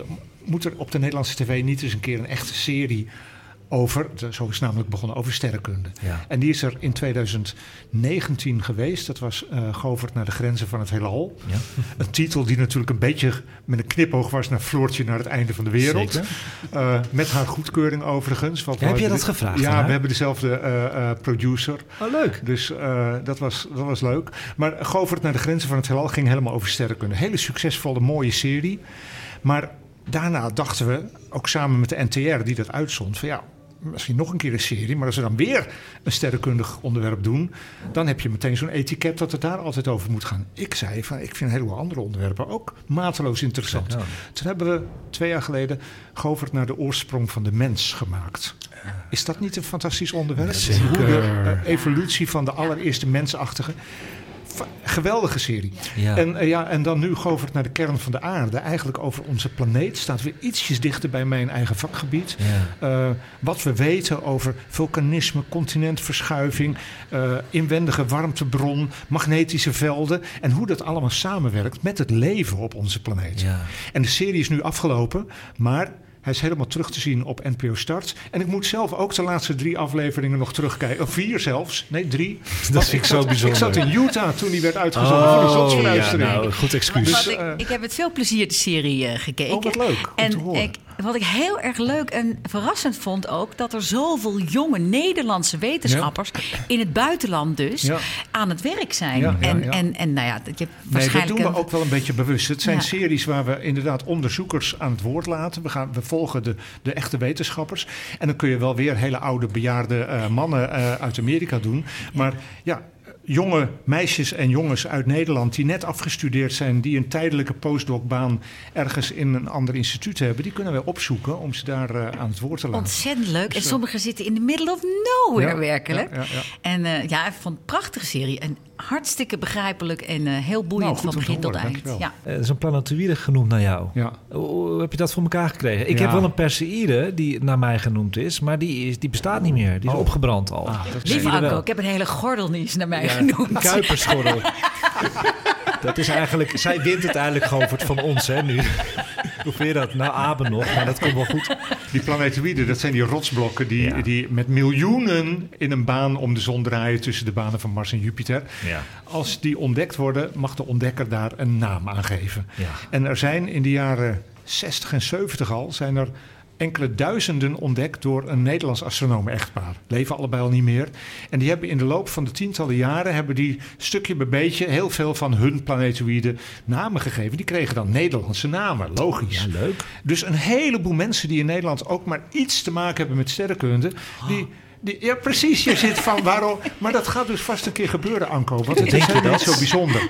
Eh, ik graag vind het heel willen. leuk dat planetoïde 10, Ja, eh, ik zou even kijken. 10986. Heb je dat goed? 10986. Ja, dat heb jij goed. Die heet eh, sinds 2007 die heet Govert. Vind ik een enorme Oh, eer. Ja. Eh, maar het is ook weer niet heel bijzonder. Want het is echt waar, in Nederland hoef je maar iets te doen in de sterrenkunde. En een keer kan dat geregeld worden. Ja, goed, ik heb dus een Perseïde, maar die is op. die, die is is al op. opgebrand. We gaan bij de volgende lichting moeten we eens kijken of er niet een planetoïde Anko... eh, We gooien het het universum lijkt me in, dan komt het vast goed. En echt over die boeken liggen nou zo mooi op tafel. En ik denk dat het jaloersmakend is verteld allemaal. Wat ik wil doen, ik wil er toch eentje cadeau geven aan een luisteraar. Dan mag jij even uitzoeken welke van de drie ik ga cadeau geven aan de luisteraar. Ja, dat wordt toch handboek sterrenkunde. Zeker, gaan Ja. we doen. Het mooiste boek wat ik kwijt ga raken in mijn collectie... ga ik weggeven voor de luisteraar. Maakt niet uit. Wat moeten ze daarvoor doen, eh Govert, om het te winnen? Vertel jij het maar. Ja. Gewoon je hebt een- erover na kunnen denken. Nou, een hele leuke vraag kunnen ze opsturen van deze uitzending eh, voor jou. ja. Dus als ze een vraag nog hebben wat jij allemaal hebt verteld... Oh, dat lijkt me prima. Ik vind eh, vragen beantwoorden, ik doe, doe niets liever. Dat hadden wij gehoord. Dat vinden we leuk. Zullen we het zo doen? Ja. Dat is de leukste vraag die binnenkomt voor Govert. Goed. Die wint het boek. Ja, ik heb, ik heb net ook nog even, ik stiekem nog heel even door dat boek kunnen bladeren. En ook als je hem niet wint, ik, het is echt, ik wil dit boek. Je, ik, het is echt, als je vrienden hebt die van sterrenkunde houden, is het een fantastisch kerstcadeau. Dat er aan, de kerst komt eraan. Ja. Dus eh, Sinterklaas. Sinterklaas ook, maar dan moet je aan Sinterklaas vragen natuurlijk. Ja. Ehm, ja, echt prachtig. Het is een mooi feestdagenboek, hè jongens? Ja, ja en eh, het kost maar, en dat is echt, als je het ziet, is het echt een hele mooie prijs. Heb je dat op- 35 euro. Oh, je hebt het opgezocht. Nou, ik heb het net eh, gehoord hoeveel het eh, Dat valt me mee voor zo'n bijbel. Ja. Het is echt geweldig. Ja. Dus als je nog niet geïnteresseerd bent in sterrenkunde, dan word je het wel door het boek. Welkom bij Sterrenstof, een programma over astronomie en ruimtevaart. Met interviews, het allerlaatste astronomie en ruimtevaartnieuws en de sterrenhemel van deze maand. Presentatie Anko van Hal. En dan gaan we nu naar de vraag van de luisteraar. Die is ingestuurd door onze vaste luisteraar Bruno. Hallo makers van Sterrenstof. Ik zit hier met de volgende vraag voor jullie. Hoe komt het dat in de zomer de zon hoog aan de hemel staat, maar de planeten daarentegen in de nacht veel lager lijken te staan, terwijl het in de winter net andersom is? Dat is eh, toch niet echt logisch? De planeten en de zon bewegen allemaal in hetzelfde vlak, de ecliptica. Dus dan zouden de planeten per seizoen toch even hoog aan de hemel moeten staan als de zon, of niet? Of welke denkfout maak ik dan? Groetjes. Nou, wat een mooie vraag is dit, zeg. En ik kijk dan eventjes naar Govert, die houdt ervan, zegt hij net. Ja, ik heb het gezegd, ja. Om vragen te beantwoorden. Heb jij paraat kennis of zal ik het voorlezen? Kan ik het eerst aan jou vragen? Wat Je mag het aan mij eh, vragen, ja. Kijk, eh, het klopt. Zomer staat de zon hoog. En in de zomer eh, duren de nachten kort. En staan de planeten laag aan de hemel. Dat klopt. En het lijkt tegenstrijdig, maar dat is het niet. Want als je s'nachts naar de hemel kijkt, kijk je in de andere richting het heelal in dan overdag naar de zon. Ja. Want overdag naar de zon kijk je de ene kant op en s'nachts kijk je precies de andere kant op. Ja. Je kijkt dan eigenlijk s'nachts in de richting waar de zon een half jaar later staat. Kijk. En een half jaar later is het winter en staat de zon laag aan de hemel. En dus zie je de planeten en ook de volle maan bijvoorbeeld zomers laag aan de hemel. Want je kijkt precies in, tegen, in tegenovergestelde richting. Dat is eigenlijk het antwoord. Ja, bij deze Bruno. En dan gaan we naar de astronomie en ruimtevaartnieuwtjes. Oh, ja, joepie. In het kort. Irene Kuiper, die kwam toch met iets leuks, want jij bent fan van de maan. Ja. En wat zag jouw oog? Een nieuwtje over de maan. Ja, de maan is 40 miljoen jaar ouder dan gedacht. Ja, En dat schijnt men te hebben ontdekt door de kristallen die in de maanstof zijn gevonden uit de eh, missie van de Apollo 17 uit 1972. oké. Dus ze zijn er nu achter. En daar hebben ze al die jaren onderzoek naar gedaan. Ja. En ze hebben eh, dus gevonden dat die maan 40 miljoen jaar ouder is. En de, eigenlijk is de maan dus een veel oudere dame dan we ooit hadden gedacht. Aan de andere kant is 40 miljoen jaar op een leeftijd van bijna 4,5 miljard jaar is natuurlijk niet zoveel. Maar het is heel interessant dat je dat uit dit soort onderzoek kan afleiden. Dat je aan gesteente, dat is pure geologie en mineralogie, dat je daar aan de leeftijd van gesteente kunt afleiden. Eh, behoorlijk nauwkeurig tegenwoordig, nauwkeuriger dan vroeger. Ja. En eh, dat we daarmee hopelijk een keer een antwoord vinden op die vraag: hoe is die maan dan ontstaan? Want dat is nog steeds een beetje een raadsel. En men denkt dat dat iets te maken had met een botsing. Dat is op dit moment de leidende theorie. Dat de aarde was net gevormd. Dat was nog een, een soort ja, klomp van grotendeels gesmolten gesteente door de hitte van het ontstaan. En toen zou er een andere protoplaneet met de aarde in botsing zijn gekomen. Dat gebeurde vroeger, want er waren veel van die brokstukken. En uit de puin van die botsing zou de maan zijn samengeklonterd. Maar het is een beetje een gekunstelde theorie. En hij is nodig om de samenstelling van het maangesteente goed te begrijpen. Maar er is iets raars met die maan. We snappen niet helemaal precies hoe die kan zijn ontstaan. Het, is, het, Wat is er dan raar aan? het gekke van de maan is dat het gesteente van de maan op heel detailniveau, als je echt kijkt naar de verschillende atomen die erin zitten, lijkt het heel veel op het gesteente uit de mantel van de aarde. En als de maan op een andere plek zou zijn ontstaan, dan zou je dat helemaal niet verwachten. Dan zou je die overeenkomst niet verwachten. En sowieso is dat heel moeilijk te begrijpen. En de enige manier waarop men dat kan verklaren is met zo'n met zo'n botsingstheorie.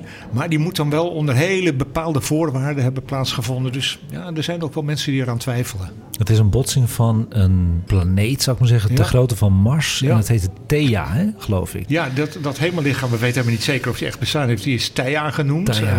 Ook een Griekse eh, godennaam, godinnennaam. Ja, En ja, uit die botsing met de aarde zou de maan zijn voortgekomen. Het kan, dat kan. we weten het niet. Kijk, de maantjes van Mars bijvoorbeeld zijn gevangen planetoïden. Is ook niet helemaal bekend, Nee? Anko. Dat is niet- tientallen jaren lang gedacht. Ja. Maar nu is- ook van die twee kleine maandjes van Mars... is naar de samenstelling van het gesteente gekeken. Lijkt toch weer heel veel op de samenstelling van het Marsgesteente zelf. Oh. Dus wie weet is er ook ooit op Mars een zware inslag geweest... en zijn dit de resterende brokstukken Ja. daarvan. Ja, Van die enorme krater. op Mars, die we in het boek hadden Ja, gezien. niet die krater in het boek, maar er is een, een gigantisch inslagbekken op Mars... wat zo groot is dat je het bijna op foto's niet eens herkent. En eh, ja, dat moet een keer bij een kosmische inslag in een ver verleden zijn ontstaan. En wie weet zijn Phobos en Deimos, die twee Marsmaantjes, Ja. zijn daar de restanten van. Ja, allemaal nog onbekend. Veel raadsels nog. Zeker. Kinderen hier naast ons, dat is wel heel leuk om te vertellen even voor de live-uitzending. Die zijn een sterrenkijkers speurtocht aan het doen in het Allard Pierson. Dus als je met je kind naar het Allard Pierson komt, dan kun je die sterrenkijkers speurtocht doen. En die zitten hiernaast. Ik kijk er ook nu naar. Het is super schattig. Super schattig. Een ja. beetje op de grond de kaartjes in Ja, te vullen. Nou, hoe, hoe leuk. past dit bij Sterrenstof? Dat Ja. horen jullie dus nu op de achtergrond, luisteraars. Nog een nieuwtje. James Webb heeft een zeldzaam zwaar chemisch element afkomstig van een kilonova-explosie gedetecteerd. En dan ga ik zo uitleggen wat een kilonova is.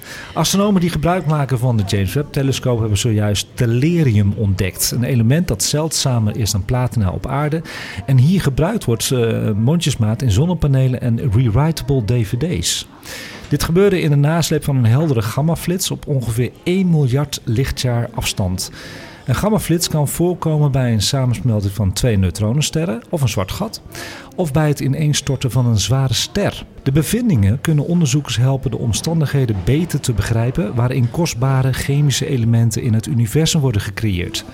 Wetenschappers vermoeden dat de nu samengevoegde neutronensterren, bestudeerd door de Webb-telescoop, ooit massieve zware sterren waren. Nou komt er een leuk verhaal erbij weer. Toen één van de twee het einde van zijn leven bereikte en als supernova explodeerde, lijkt het erop dat de ster uit een sterrenstelsel is geschoten en op 120.000 lichtjaar afstand is geland. De tweede ster die volgde zijn voorbeeld, zodat ze enkele honderden miljoenen jaren later uiteindelijk samensmolten samen. En zo'n samensmelting heet dus een kilonova. Ja, aparte term, hè? Kilonova. Ik vind dat zo'n mooie term. Dat was de eerste keer dat ik het hoorde. Echt Het komt een beetje omdat, eh, kijk, er werd in eh, een paar honderd jaar geleden werd de eerste nieuwe ster aan de hemel gezien door het sterrenkundige Tycho. Hmm. Eh, kort daarna een andere nieuwe ster aan de hemel door Kepler, Johannes Kepler.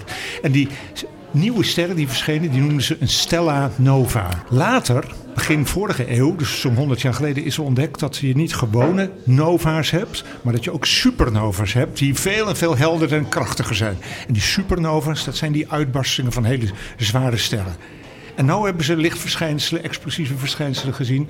Die zijn zwakker dan een supernova. Maar ongeveer duizend keer helderder dan een gewone nova. Dus die hebben ze een kilonova genoemd. Want kilo is duizend. Eh, we hebben nog een nieuwtje en dat is een uitgaanstip nieuwtje. Dat doe ik niet zo vaak, maar dat was wel even een moeite waard. Je hebt namelijk in de Westergasfabriek heb je nu Fabriek de Lumière. En daar is Destination Cosmos aan de hand. En ik zie Govert naar me kijken en die doet een duim op. Ben je er geweest? Ja, ik heb hem al, eh, eh, de voorstelling al gezien voordat hij voor het publiek geopend werd. Ah, Oké. En dat Fabriek de Lumière, dat is oorspronkelijk een Frans initiatief. Wat ze al- vaak deden met kunstenaars. eh, Salvador Dali, Ja. eh, Antonin Gaudí, eh, Alphonse Mucha. En eh daar werden hun kunstwerken op een hele speciale manier overal op de muur en plafond van dat gebouw geprojecteerd. en in beweging gebracht. mooi? Spectaculair natuurlijk om te zien. Ja. En nu is er zo'n voorstelling rond de, eh, rond de kosmos. Een beetje eh, gekoppeld aan het werk van de ESA, van de Europese Ruimtevaartorganisatie. Er zitten veel beelden van ESA-satellieten in. Maar je ziet dus beelden van de aarde, van het heelal, van de ruimte, van de zon. Met mooie muziek erbij. En je, hebt, je komt ogen tekort. Je staat alle kanten op te kijken. Het blijft maar doorgaan. Wanneer? Dat is eh, heel leuk. ik, wil, van, ik het. Ja, het is, net, het is net open van 14 oktober 2023 tot 7 januari 2024. En ik werd getipt door talloze luisteraars. Dus de sterrenstofluisteraars van ons, die vinden dat geweldig. En die hebben mij getipt. En ik, ik wilde er gewoon eventjes aandacht aan besteden, want dit is gewoon eigenlijk sterrenstof. Ja. We gaan er allemaal naartoe en misschien wel als team uitje. Ik wil vaker Ja, met heel jullie- leuk. Dat is toch leuk? Ja, ik zou dat heel graag willen doen. Zeker een goede tip. Ja. Goed zo. En er is ook ander astronomie- en ruimtevaartnieuws gedeeld de afgelopen maand via Sterrenstof Instagram. Nu te vinden onder de oranje oktoberknop. Veel van deze onderwerpen zijn ook te vinden als filmpje op ons snelgroeiende Sterrenstof YouTube kanaal onder de aanbevolen playlist. En we hebben nu zo ongeveer 700 abonnees gekregen. Ja, heel lekker. Dus dat gaat lekker. En over YouTube gesproken, oh, gaan we daar nu heen? dan heeft Abe, onze vaste sidekick, al 31 maanden lang luisteraars, gaat naar Abe's filmtips. Ja, maar Dat is jouw eh, jingle. Vind je het leuk? ja, ik vind het, wel- superleuk dat ik mijn eigen jingle Ja, je heb. hebt een eigen jingle. Echt superleuk. Ja, ja de, de Abe filmtips die bestaan wat korter, maar je bent al 31 Ja, precies. eh, maanden bij Ja, mij. ja, ja, ja, ja. Oké, uh, here we go. En ehm, het eerste filmpje dat we gaan kijken gaat over een onderwerp dat we hier in het begin van de uitzending begonnen jullie daar al een beetje over. Ja, misschien weet jij het al. Ik wilde het eigenlijk ook nog niet naar jou sturen, omdat ik dacht, oh dan ziet hij het. Maar er is een, eh, een YouTube-account dat heet PBS Ions en die maken heel veel filmpjes met betrekking tot de geschiedenis van de aarde. Maar ze hebben ook een aantal filmpjes over de ruimte. En ze hebben een, eh, een filmpje gemaakt over Mars. En ik dacht, laten we Mars ook heel even in het zonnetje zetten. Beetje ook eh, ode aan jou, Anko. Want jij houdt heel erg van Ja, Mars. ik ben een Mars-fan. En we hadden het er net al een paar keer over, dus dat sluit er heel mooi op aan. En dit is een filmpje dat heet A Natural History of Mars. En er wordt eigenlijk een hele globale, fijne uitleg gegeven over de planeet Mars. Dat we, want we hebben het er vaak over, maar het is gewoon fijn om een beetje te weten wat er gebeurd is, hoe het tot stand is gekomen. En er wordt mooi ingezoomd ook op de verschillende canyons die er zijn en zo. Het is een heel fijn filmpje. Ik heb een klein geluidsfragmentje meegenomen van dat filmpje. Eh, laten we er naar gaan luisteren. Leuk. Around 3.7 billion years ago, a little north of the equator, a flash flood swept up a large boulder into a fast running river. It was carried downstream into a delta where the river met a lake that had formed inside a huge crater 45 kilometers wide, the impact site of an asteroid that had hit long ago. Finally, the boulder splashed into the crater lake, sinking to the bottom. Floods like this were fairly common on ancient Earth, but this was not Earth. This was Mars, but at a time in the deep past when it was much more Earth like. It had big bodies of liquid water on its surface.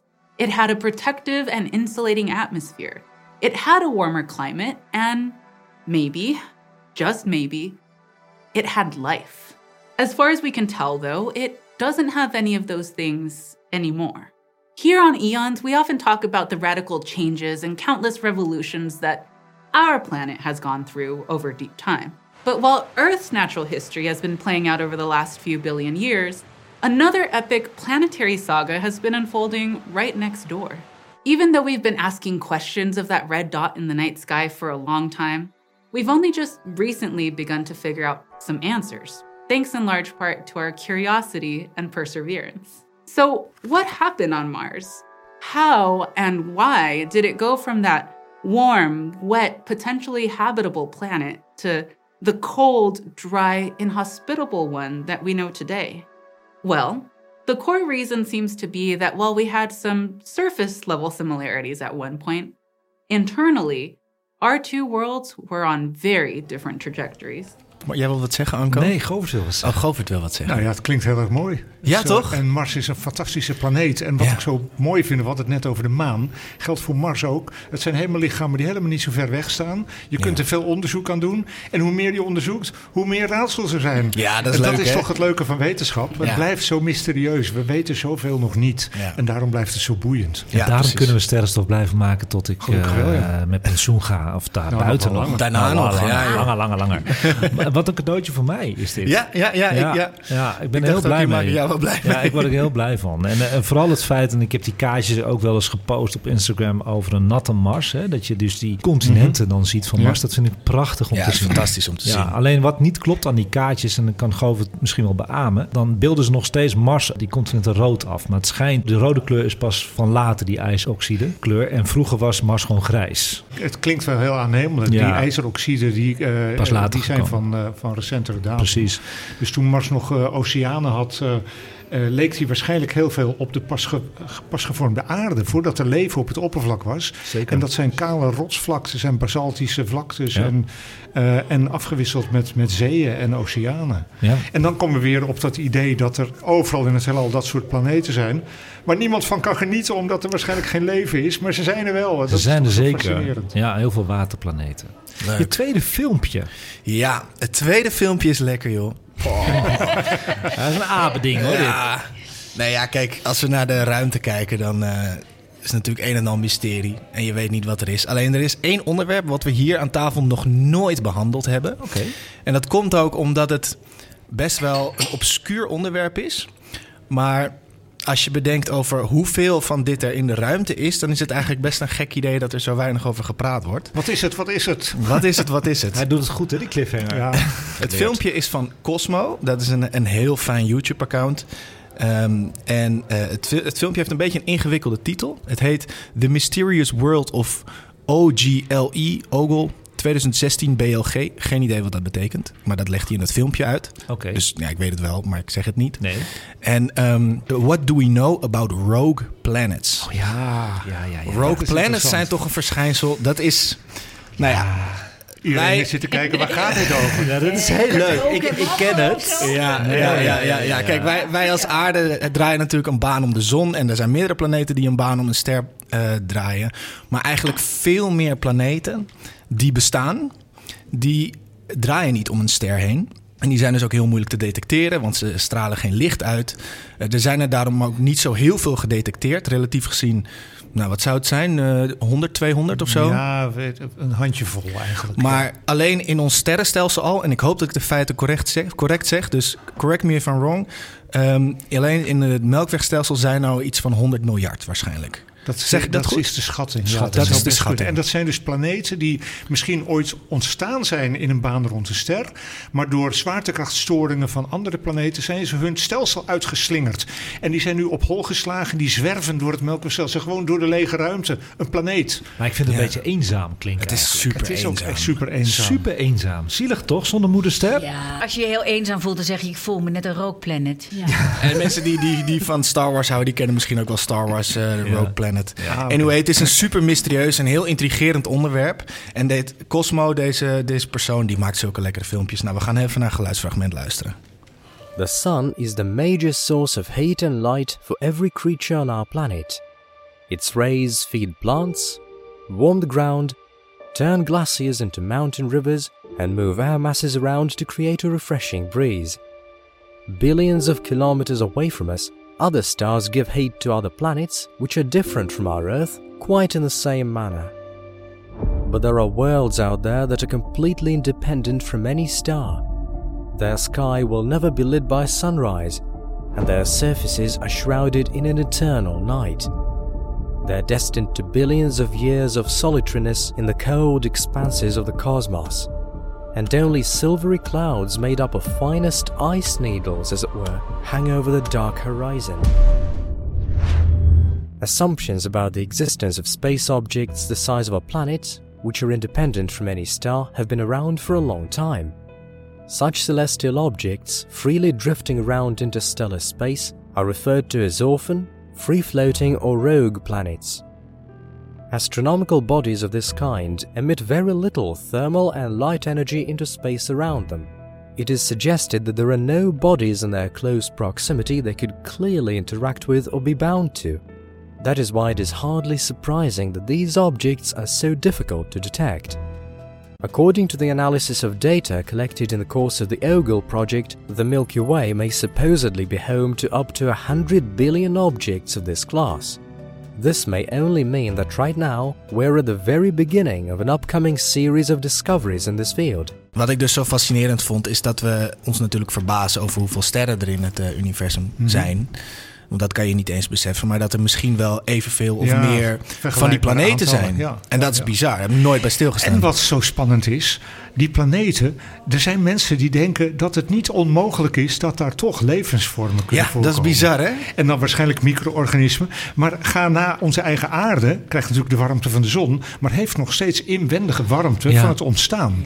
Ja. Als de aarde de ruimte ingeslingerd zou worden, blijft die inwendige warmte Ja. gewoon aanwezig. En die kan op de bodem van de oceanen of, of, of in, de, in de aardmantel, kan die voldoende energie opleveren voor het bestaan van micro-organismen. En ja, dan eh, ja, heel spannend allemaal. Dat zou bizar zijn, zeg. Ik wil misschien wel op zo'n planeet even staan. Boah, dat is he- Heel even, zo eng. Heel Heel even. even, het zou natuurlijk dramatisch Wel zijn. heel donker. En heel donker, hè? Maar wat een mooie sterrenhemel Ja, heb je dan. ja, zeker. Geen lichtvervuiling, Ja. Govert. Helemaal niks. Mooie filmpjes. Ja, lekker, hè? Ja. Lekker, je bent terug, hè? Ja. Abe is terug, jongens. Planet. Heel goed. En even hoe je dat spelt is R-O-G-U-E. G-U-E. Ja, van echt van Rogue, echt prachtig. Jongens, we gaan naar het laatste rubriekje van eh, de uitzending. En dat is ook een van de grote favoriete rubrieken van de luisteraars. Dat is heel leuk om te horen. En dat is de sterrenhemel van de maand november 2023.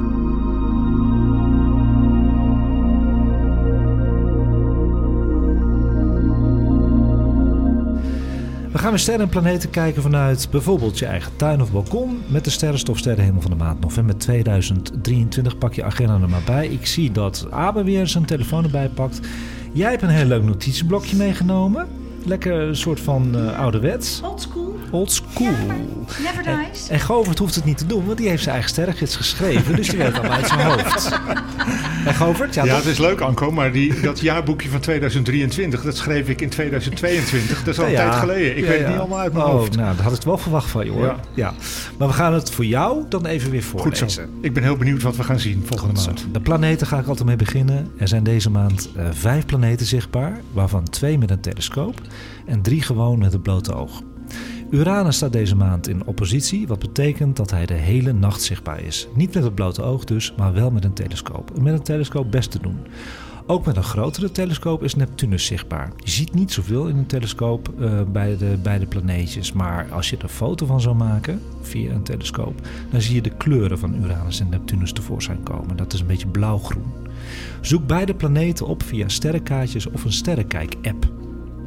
De kleinere planeten van ons zonnestelsel, dat zijn Mercurius en Mars, zijn helaas niet zichtbaar deze maand. Mars staat zelfs op 18 november in conjunctie met de zon. Dat wil zeggen dat hij voor ons zich precies achter de zon beweegt. Ook in de weken daarvoor en daarna kunnen we Mars niet waarnemen. In deze zonconjunctie van Mars is er ook voor ruimtevaartorganisaties trouwens geen radioverbinding mogelijk met de ruimtesondes op Mars. Dus we hebben gewoon even te maken met radiostilte. We zijn even Mars gewoon kwijt. Venus is morgens natuurlijk niet te missen als heldere morgenster. Ze komt nu al rond 3 uur in de ochtend op in het oosten. Het is de moeite waard om Venus ook eens met een telescoop te bekijken, omdat ze net als de maan schijngestalte vertoont. Eind november zie je Venus door de telescoop als driekwart vol. Nou, Govert, je hebt vast wel eens Venus door de telescoop gezien. Ik heb Venus wel eens door de telescoop Wat vind je de mooiste schijngestalte van Venus? De mooiste schijngestalte van Venus is als hij een hele smalle sikkel Dat is is. zo mooi, hè? Zo'n heel klein vingernageltje. Ja. En het leuke is, dat is alleen het geval wanneer die relatief dicht bij de aarde staat. Dus die sikkelvormige Venus is ook heel groot in de Een grote schijfdiameter. Het is eh, spectaculair mooi. Spectaculair, ja. Op 9 november bedekt de maansikkel de planeet Venus. Dit gebeurt helaas overdag.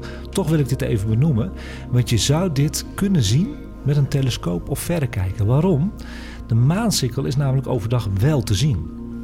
Als je rond kwart voor elf ochtends naar de maan gaat met je telescoop of met een verrekijker, want dat kan ook, dan zie je een paar minuten later Venus verdwijnen achter de verlichte maankant.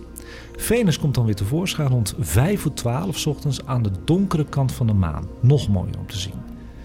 In 2032 komt er weer een Venusbedekking en die is dan in de nacht te zien vanuit Nederland. Dus het is niet heel zeldzaam, maar wel een klein beetje zeldzaam. Ja, het is wel een bijzonder verschijnsel, Ja. zo'n planeetbedekking.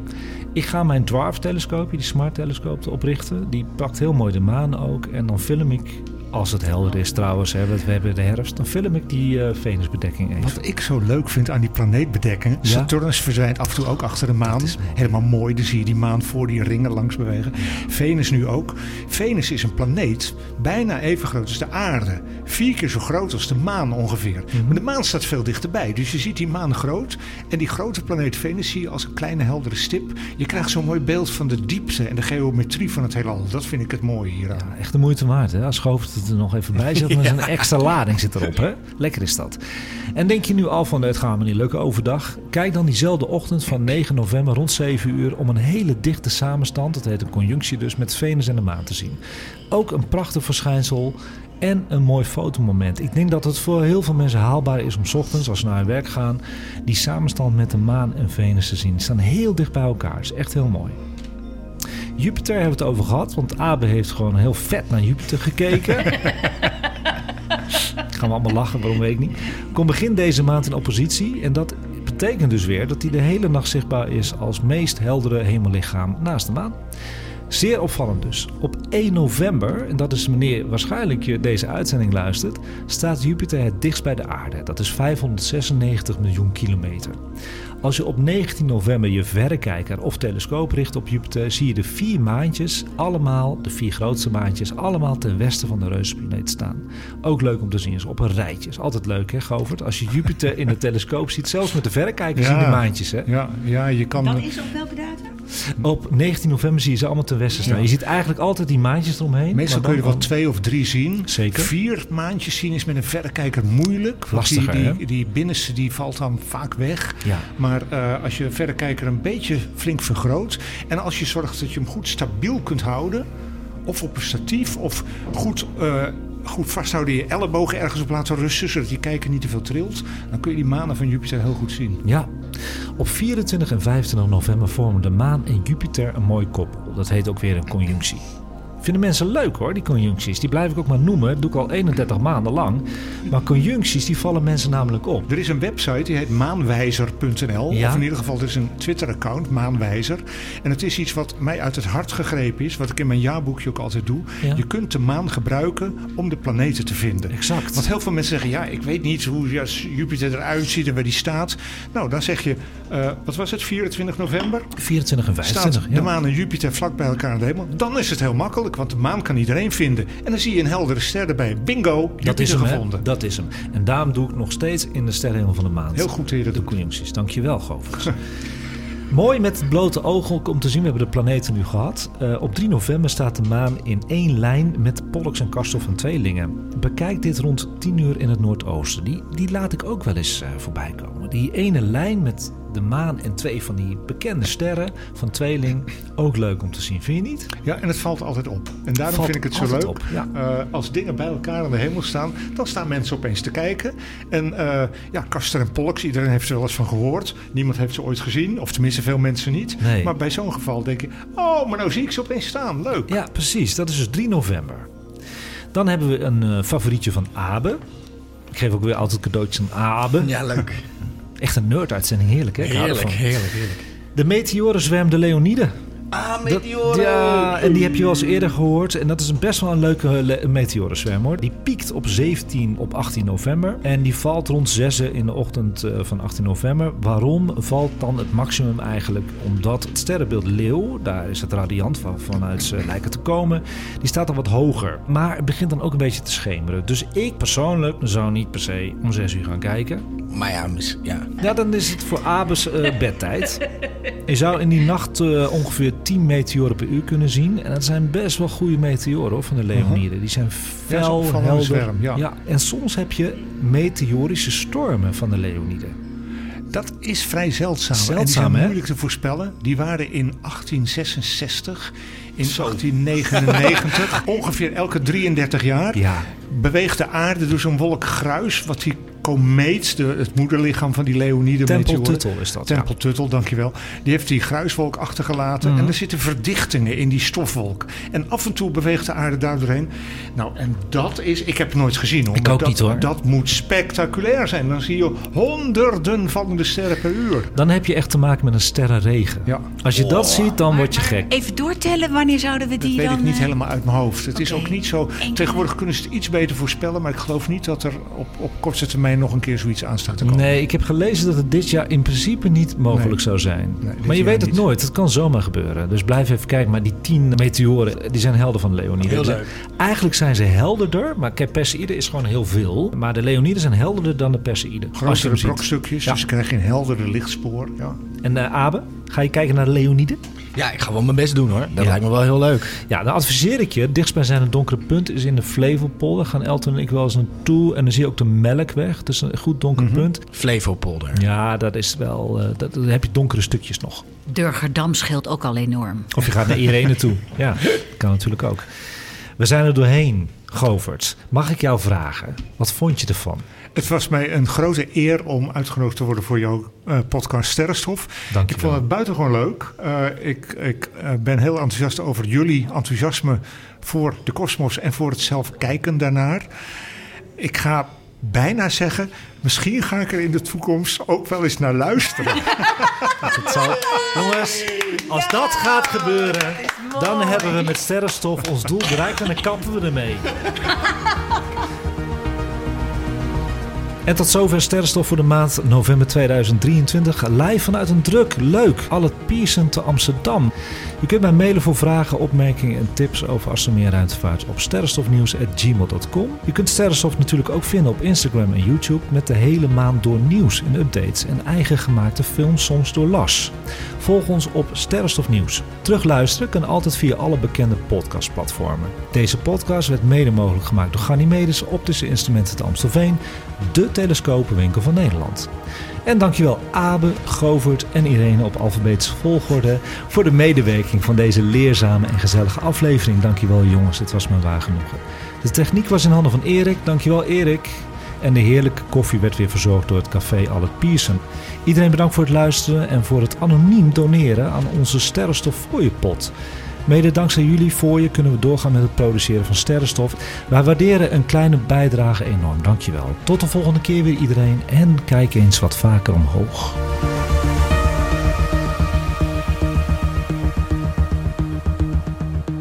Luister jij graag naar deze podcast en wil je de maker ondersteunen voor alle moeite en toffe content? Geef dan, als je wat kan missen, een digitale fooi. Dat doe je via fooiepot zonder abonnement of het achterlaten van privégegevens. Dus fooiepot met een d.com.